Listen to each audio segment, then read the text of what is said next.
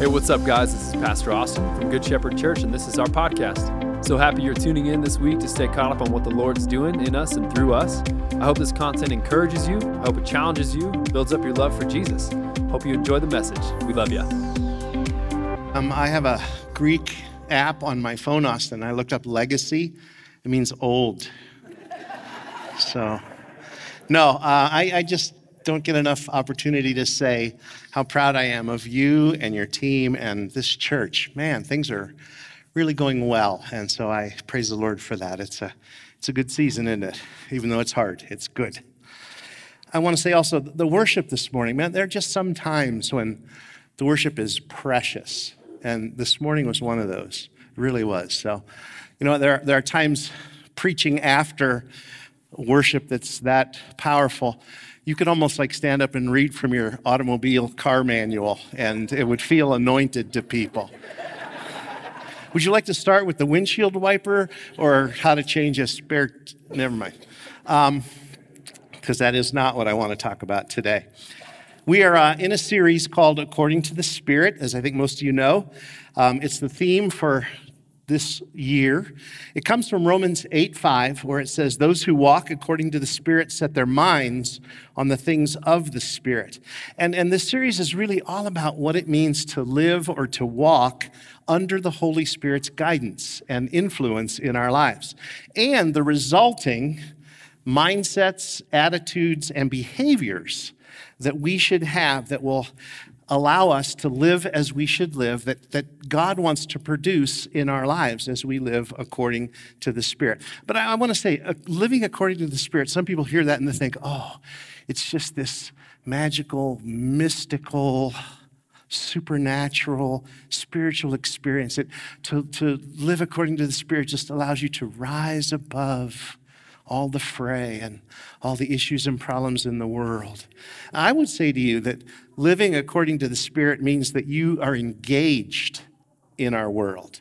You're engaged in everyday life, and that as you live by the Holy Spirit's empowerment, you are going to be used by Him to make a tangible difference in your little sphere of influence in the lives of other people. You should have influence. As a believer, God wants you to have influence. Now, it's not an issue of how big or how small. That, that really isn't the issue. The issue is being faithful to the influence that God wants you to have. That's why Jesus talked about us being salt and light. Those are influencer kind of words. You should be making a difference in tangible ways in your little world. And as you live according to the Spirit, you're going to see that happening more and more and more. If I would say this in a nutshell, just in a little different way, to live and to walk according to the Spirit shows up looking like something. Okay? It's, it's tangible, there's evidence. It should be evident that God is working both in you and through you. If I had to pick one portion of scripture that probably was the best uh, statement about that, that whole thing, it would probably be the list of, of character qualities and behaviors that we find in Ephesians 5. It's a list called the fruit of the Spirit, okay? Love, joy, peace, patience, kindness, goodness, faithfulness, gentleness, and self control. Those are hallmark measurements of what it means to, to live and walk according to the Spirit. Well, today I want to I want to teach on what I personally would call the 10th fruit of the Spirit. Now, I understand there is no such thing, technically, but I really think if there was, it would be compassion. It would be compassion. And that's what I want to talk about today. Why, why compassion? What, why is that character quality, that um, behavior, so important to have operating in our lives? Well, I've got three reasons. First of all, and I think most importantly, it played a vital role in Jesus' life and how he lived out his ministry, how he operated. So much of what he did for people came out of the fact that he was moved with compassion or felt compassion for them. The second reason is I think genuine compassion is very, very misunderstood in our world today. And I want to bring some clarity to that. And third, I think there's too much false compassion in our world today, and I, I, frankly think it's doing more harm than it is good. And again, I'll explain that as I talk today. My hope is twofold.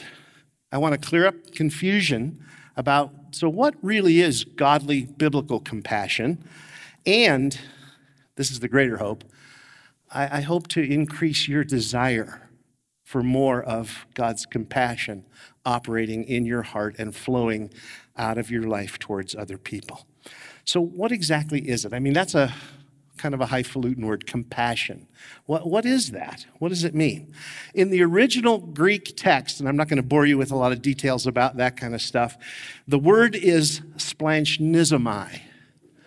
Say that with me. Splanchnizomai. On the count of three, one, two, three. Splanchnizomai. It rolls off the tongue. Huh? Wow. So, what is it though? Well, Webster in the dictionary defines it this way compassion is sorrow or pity activated by the distress or misfortune of another person. Sorrow or pity activated. Now, that's a key word. Activated by the distress or misfortune of another person. I, I got to tell you, Webster has really been polite, okay? He's kind of sanitized that word compassion and made it appropriate for church. The word splanchnizomai literally means to be moved in one's bowels. And all God's people said, Ew, how gross. You're probably thinking, Pastor Kent, do we really need to talk about bowel movements in church? I mean, come on. Is that appropriate? So hold on for just a minute, okay? See, what we don't understand so often is back when this book was written, people believed and thought that your bowels, your, your innards, were the, the source of and the center of your most passionate emotions. That's where love came from and mercy came from, and that's where compassion comes from. Today, we, we don't use that word, but we use words like heart Oh, he's got such a heart for the poor. She's got such a heart for widows and orphans. Or maybe at times we use the word guts. Wow, it took a lot of guts to step forward and do that. So if you're more comfortable with heart and guts, that's fine. Just know what the word really means, okay? Okay. Once you get past the body part issue, simply said, compassion is the deep seated emotion now, get this that moves you to action. The deep seated emotion that moves you to action, okay? It's not just a feeling, all right? It's a feeling that moves you, compels you to do something, all right? It's kind of like agape love, God's kind of love, all right? It's, it's a love that responds and acts in a given situation or circumstance. It's way more than sympathy. I mean, I mean, sympathy just means, oh, I understand how you're feeling. Or, or even empathy, oh, I feel what you feel. It's beyond just feelings, it, it moves you to act, okay? Compassion is something, when you read through the Gospels, you'll discover it was a regular, frequent thing that moved Jesus to act. Just a couple of examples out of the Gospels. It says Jesus moved with compassion, fed the 5,000 healed two blind men, taught the multitudes, healed the sick, cleansed the lepers, raised the widow of Nain's dead son. So those are just little snapshots of it. But compassion, while it's not always stated as the motivation for why Jesus did what he did, it's a regular occurrence that Jesus, feeling compassion for or moved with compassion for, did these kinds of things. It's vitally important. Plus, in addition to that, two of the most well known parables in the Gospels. The first one, Matthew chapter 18, where Jesus is talking about forgiveness. He talks about the king, picture of God, and the servant, a picture of us. And, and it says in that text that the king, moved with compassion, forgave the servant. And then the point was well, the servant wouldn't forgive the other servant who did far less to him. But the point is, God's heart is compassion that causes him to forgive. Probably an even better known story this the story of the prodigal son. The father in that picture, again, is a picture of God. And it says, as he sees his wayward son coming home, he was moved with compassion. He felt compassion and he ran to him. And hugged him, embraced him, put a robe on him, gave him a ring, killed the fatted calf, etc., etc., etc. Godly compassion moves your heart to act, to behavior, okay? I think the ultimate sign of compassion, while the word isn't used, I think it's very, uh, very much fits and it's almost synonymous with what John 3.16 says.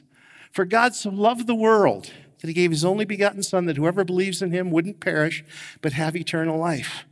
Compassion, again, the deep seated emotion, sorrow, pity, mercy, whatever you want to call it, that moves someone to action. That's exactly what God did in sending Jesus. He looked on the plight of mankind, separated from him, lost, lost in sin. And he felt this thing that moved his heart to act. He, he gave the most precious thing there was, his, his son, the life of his son, to deal with this sin problem that, that we have. If that's not genuine compassion, it'll do until genuine compassion shows up, don't you think? Oh my goodness. Compassion reveals and demonstrates, displays the heart of God, and it's a heart characteristic that God wants to develop or deepen or grow in every single one of us. Are you familiar with the story of the Good Samaritan? You probably are. It's, in fact, it's found in Luke chapter 10. I'm going to read part of that, but I want to set it up before we get into the scripture I want to read. Jesus is having a conversation with a guy that's called in scripture the rich young ruler. And he's asking Jesus, What do I need to do to be saved? And Jesus tells him it boils down to two things you love the Lord God with all your heart, soul, mind, and strength, and you love your neighbor as yourself. And, and this guy then wants to know, well, who, who are you talking about? That's my neighbor. That's kind of a global thing. Who, who's my neighbor? And that's where we pick up the story. Jesus replied and said, A man was going down from Jerusalem to Jericho and fell among robbers, and they stripped him and beat him and went away, leaving him half dead. And by chance, a priest was going down that road and when he saw him, he passed by on the other side. Likewise, a Levite also, when he came to the place and saw him, passed by on the other side. But a Samaritan who was on a journey came upon him, and when he saw him, he felt compassion and came to him and bandaged up his wounds, pouring oil and wine on them. And he put him on his own beast and brought him to an inn and took care of him. On the next day, he took out two denarii and gave them to the innkeeper and said, Take care of him, and whatever more you spend, when I return, I will repay you. And then Jesus asked, Which of these do you think proved to be a neighbor to the man who fell into the robber's hands? And the rich young ruler said, The one who showed mercy towards him. And Jesus said, Yep, go and do the same. You see, Genuine compassion doesn't just wear a ribbon to say, Oh, I really care. I really care. If you wear ribbons, if you want to wear ribbons, that's fine. I have, I have no issue with that whatsoever, but don't stop at that and call it genuine biblical compassion, okay? It can be a wonderful demonstration, but it's not compassion because godly compassion responds to needs. Hearts are moved so that we respond in tangible, practical, helpful ways. That's what biblical compassion really is. Biblical compassion takes personal responsibility in order to actually help someone in need. The Good Samaritan saw the problem. It, it, came into his little world, into his sphere of influence. There was a guy beaten, robbed, and, and left for dead. And he went out of his way to help this guy in tangible ways. He bandaged his wounds. He personally took him to that inn. He personally cared for him. And then, when he had some other obligations, he personally paid for this guy's ongoing care it's clear that when Jesus talks about this guy feeling compassion, the measure of that was he showed mercy. They're inseparably linked. Your heart is moved so that you act in response to what God is doing. Genuine biblical compassion gives of itself first. And it doesn't necessarily expect anybody else to get involved in that process. That can happen, and when it does, it's fine.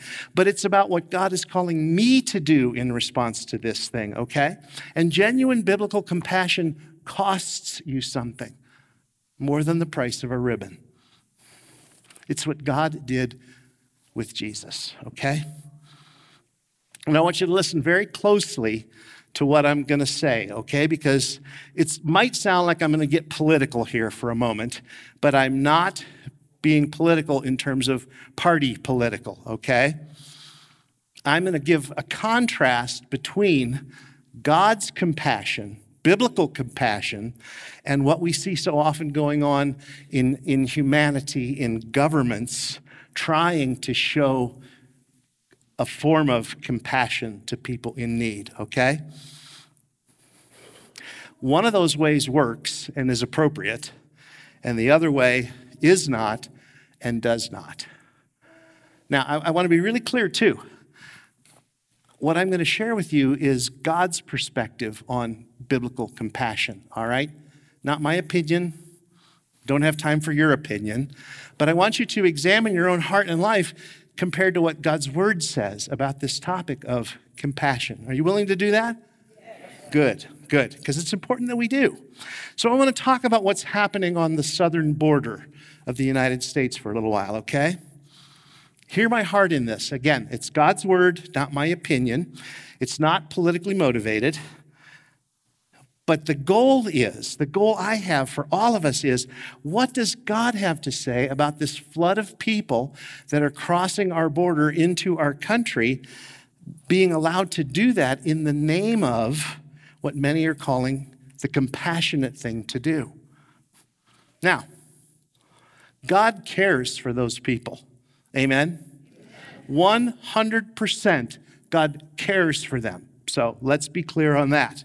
But the question is is our government's response, its attitudes, its actions, its behavior, is it genuinely compassionate and is it correct?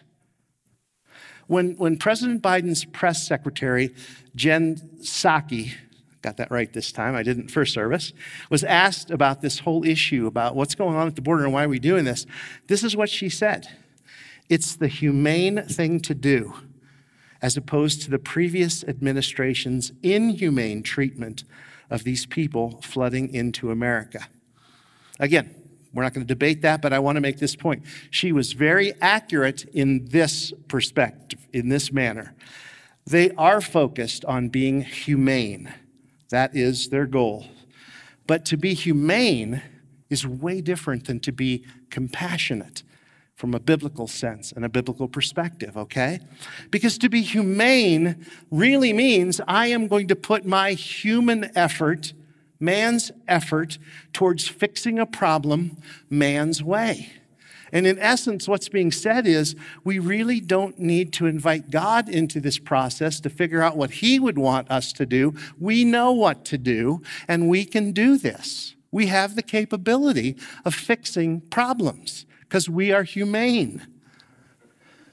I hear somebody chuckling, and that really kind of is the appropriate response because we do not have within us the ability to fix these kind of messes.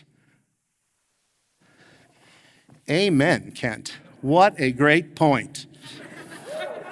It's the truth, church. It, it's the truth. We don't have it within us. And God doesn't expect us to have it within us on our own to just go fix these kind of messes, these kind of problems, and somehow think it's compassion. It's being humane, but it's incomplete and it's ineffective.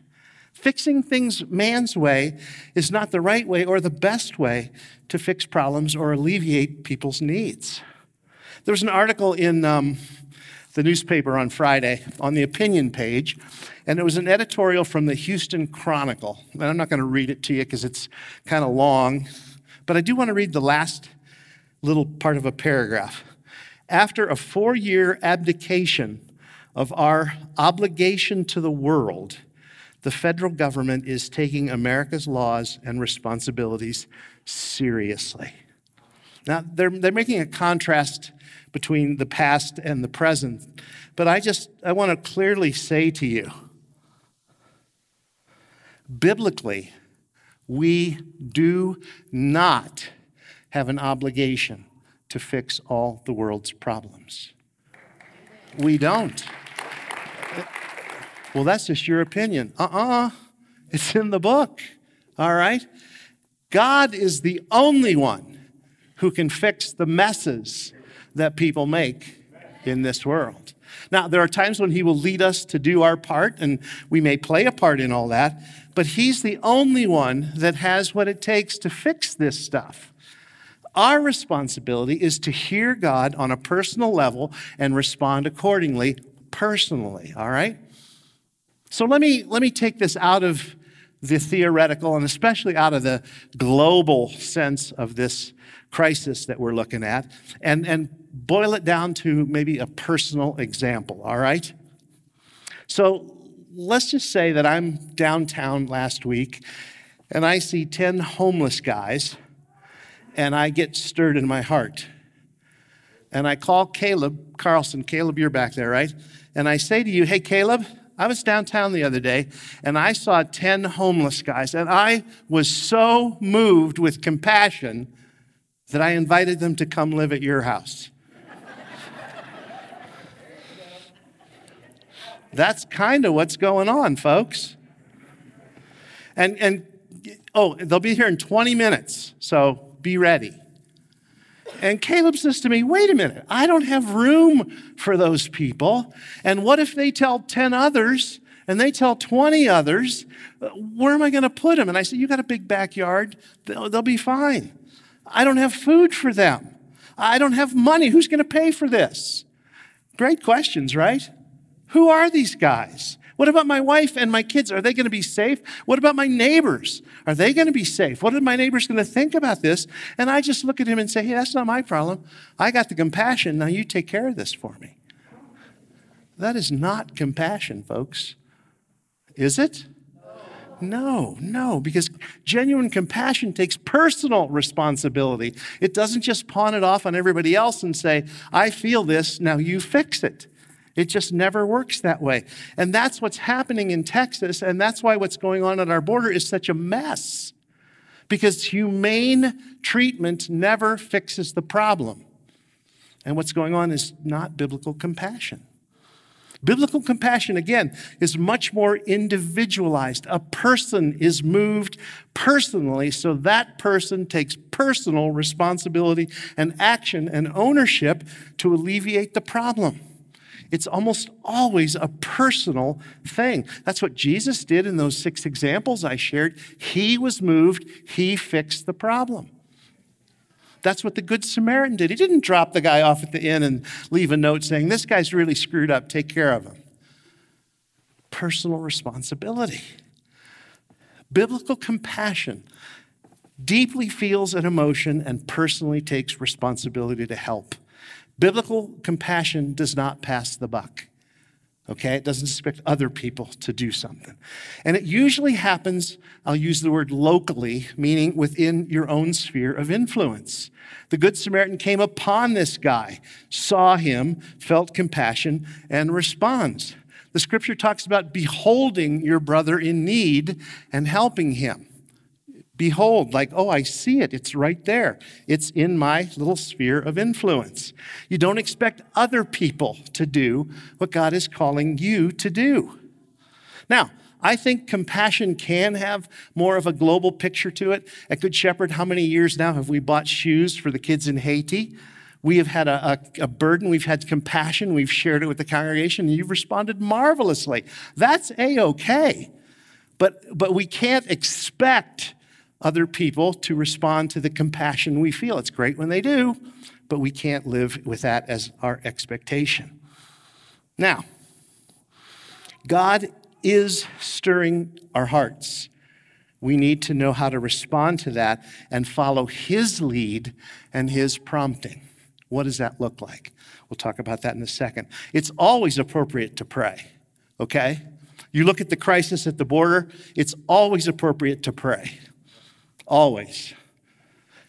And speaking of prayer, we have a 24 hour prayer time coming. All right? It's next Saturday and next Sunday from 7 a.m. to 7 p.m. Uh, there are slots to sign up for. You can do that online. Would it be great if we had like 10 people every slot, not just got every slot filled one time? So don't go online and go, oh, shucks, they're all full. Yay! Take a time. Double up, triple up, quadruple up, all right?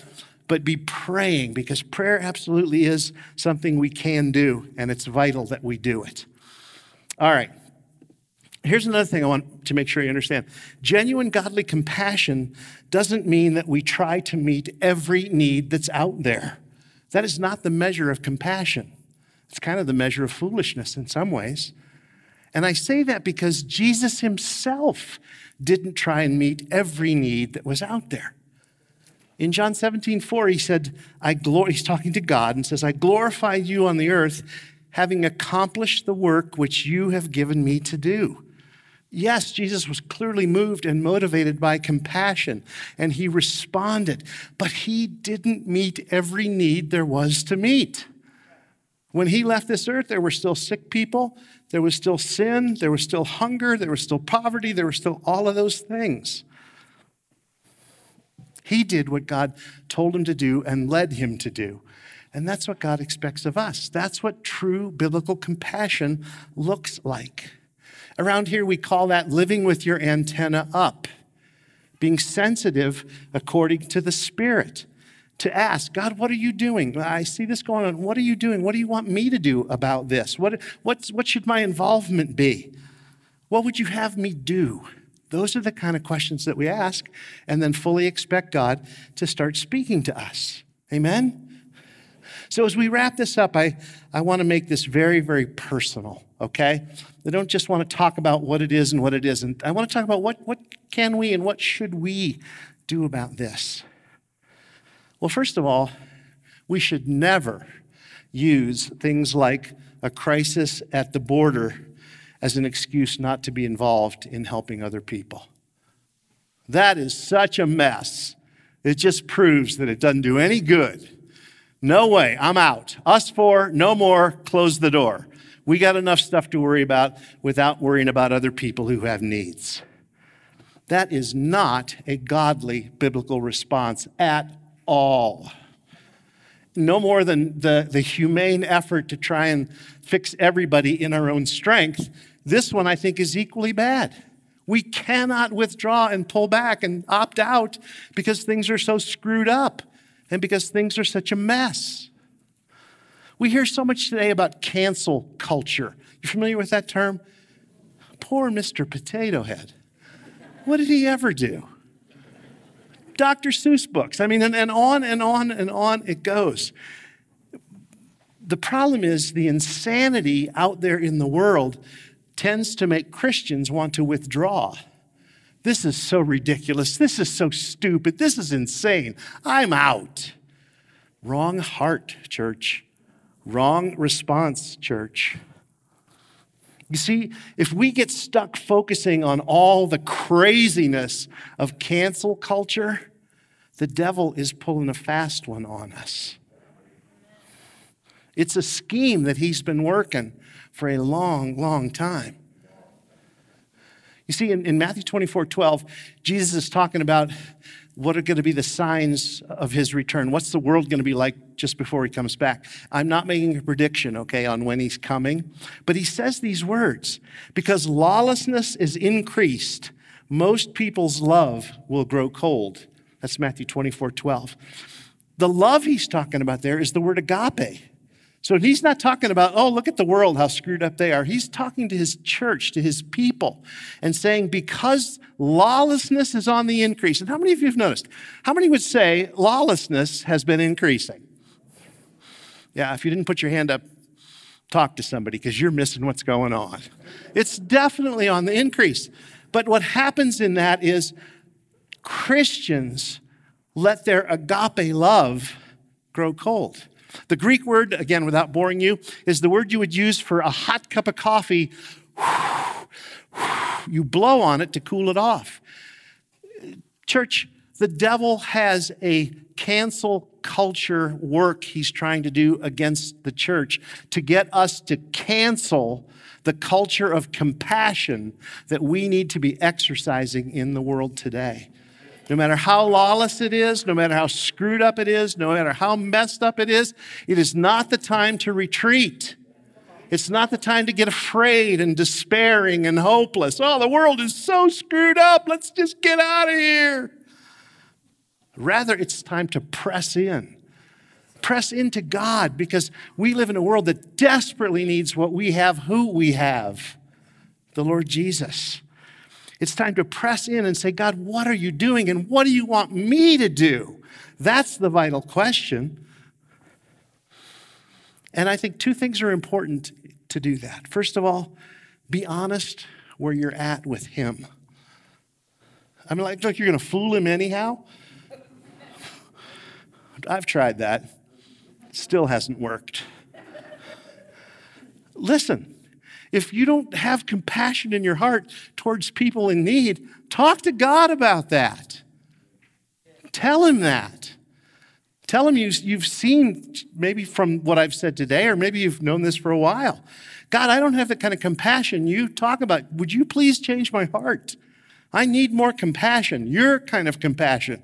I can promise you, if you pray that, he will answer. You see, Colossians 3:12 says, So as those who've been chosen of God, holy and beloved, that's us, by the way, put on a heart of compassion, kindness, humility, gentleness, and patience. To put on this heart, it's not a, a, command or a call that you better start working really hard to get more compassionate, sister. It's not about your self effort to become more compassionate to put on a heart of compassion, the picture is like this. It's like you walk into your clothes closet and God has already tailor made a suit of compassion for you, and all you have to do is put it on. You don't have to make it, sew it, cut it out. Just put it on. Well, I'm not so sure I have a heart of compassion. Are you a Christian? Are you a follower of Jesus? Then the seeds of compassion are in you. Here's why I say that. 1 Corinthians 6:17 says, "The one who joins himself to the Lord is one spirit with the Lord."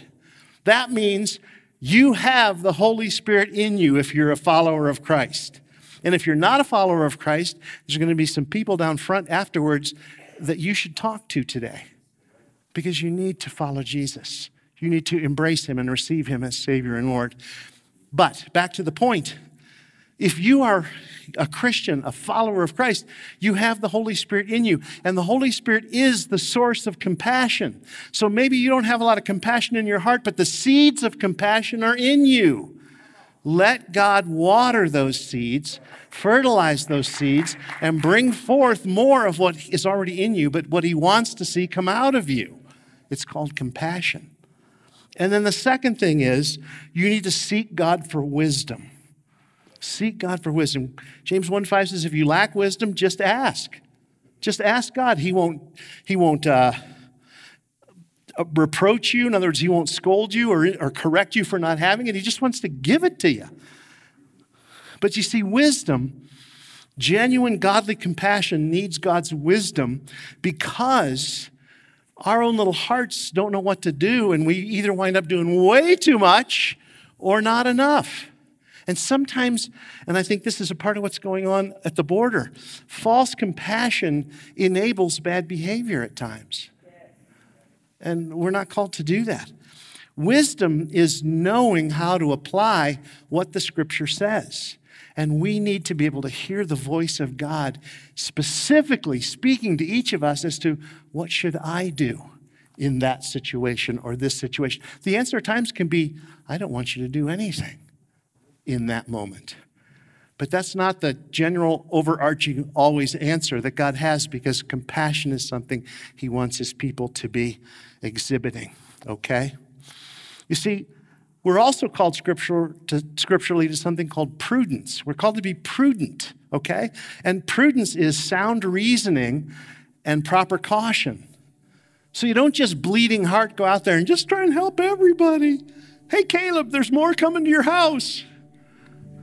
No, that's not it at all. You have to hear God and know how to properly apply what He says and what His voice, the voice of His Spirit, is, is saying to you. Because biblically, I mean, we are clearly called uh, not to close our hearts to the poor. We're called to remember the poor. It says righteous men and women have a concern for the poor. So there's something appropriate about some kind of involvement. But the scripture also says that the poor will always be with us.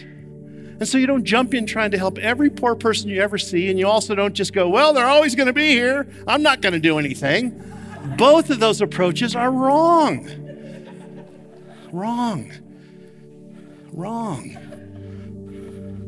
You see, to properly respond with genuine biblical compassion, once again, is to allow the voice of the Holy Spirit to individually and specifically speak to each of us about our personal involvement in those circumstances, and then respond accordingly. Again, there can be a corporate response. I think when there is one, that's good. Just make sure that it's God led He's the one behind it. And it's based in wisdom, not humane effort. I close with this. There's a lot of people who may not want to hear the gospel message, but they desperately need to see it lived out through your life and mine. That's what's going to make a difference. There are people who not, are not going to respond to the words of the gospel, but I'm telling you, I've seen more people whose hearts have been touched when they have seen a biblical response of compassion to suffering and to needs. And God, we need more of that. Amen. So I want you to stand. I want to pray with you. I don't know if it's this message, it might be something you've been feeling, thinking about for a long time. But if you are convicted today as you hear this, would you acknowledge that somehow? Either nod at me or slip your hand up real quick or put your do something that says, This is touching me. Okay, that's good. If you're convicted by what you've heard today, you need to acknowledge that. You need to confess it. Confession is not feeling terribly bad and guilty about something. It just means to agree with the truth. That's what confession means. And so, in this moment of quiet, we're going to have her in a second, just agree with the truth. Lord, I've seen my heart today and I need more godly compassion. Please touch my heart. But also, Lord, I need wisdom. This is too big for me to figure out. I don't know where to get involved, where not to get involved. Please speak to me and lead me clearly. Okay? I'll give you a minute. Just in your own heart of hearts, pray that, however that needs to look for you.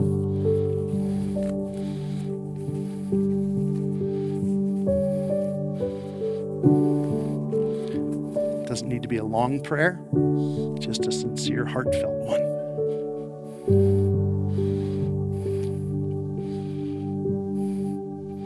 So, Lord, I'm just asking for my own sake and for the sake of this body, that you would indeed change our hearts. Change our hearts, God, so that we can be used to change our world. In Jesus' name and for his sake. Amen. Church, I believe if you prayed that, God's doing something in your heart right this very minute. So get out there and go get him, okay? In Jesus' name, with his compassion, because it will make a difference.